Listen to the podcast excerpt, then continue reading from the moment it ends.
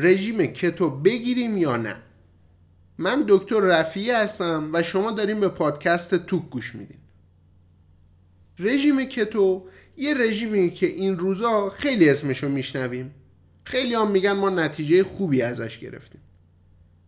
اما قبل از هر چیزی شما باید بدونین رژیم کتو اصلا برای کاهش وزن ساخته نشده بود.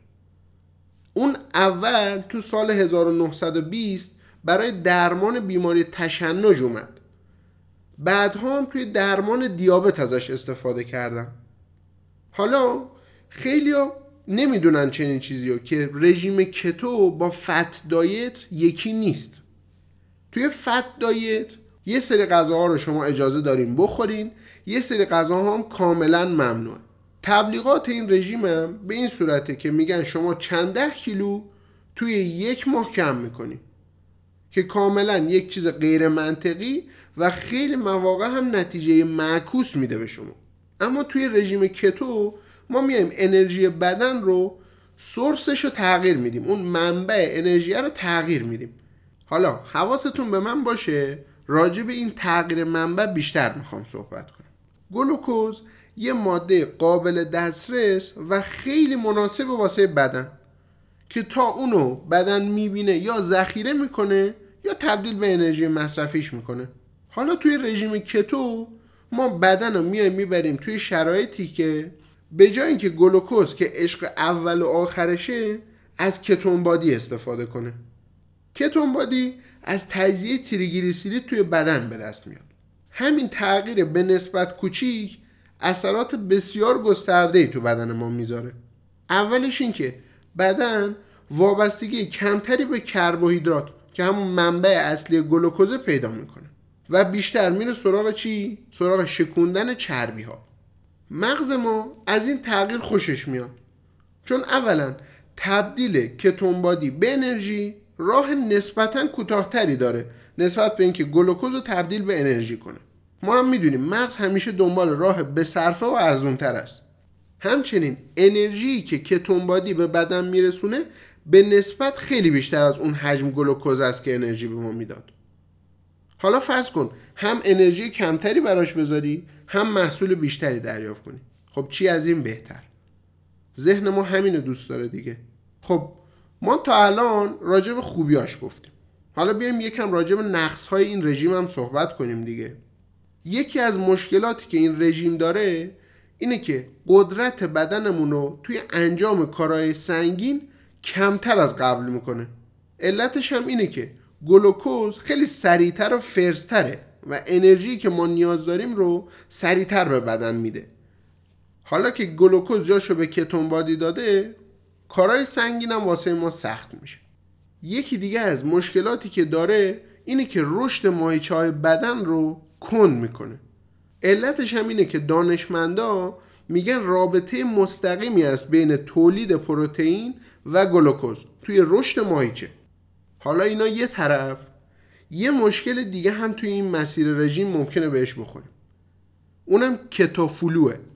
این یه حالتیه که وقتی که بدن میاد جای گلوکوز رو به ketone body میده ایجاد میشه.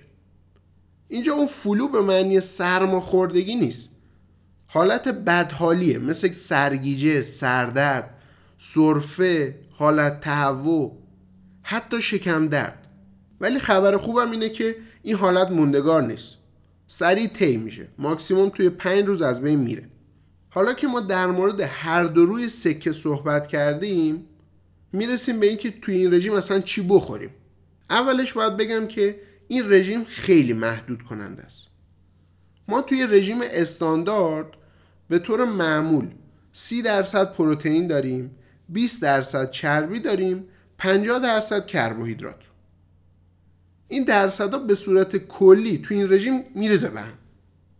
یعنی چی؟ یعنی 70 درصد باید شما اینجا چربی مصرف کنی 25 درصد پروتئین مصرف کنی و 5 درصد فقط کربوهیدرات می‌تونی بخوری.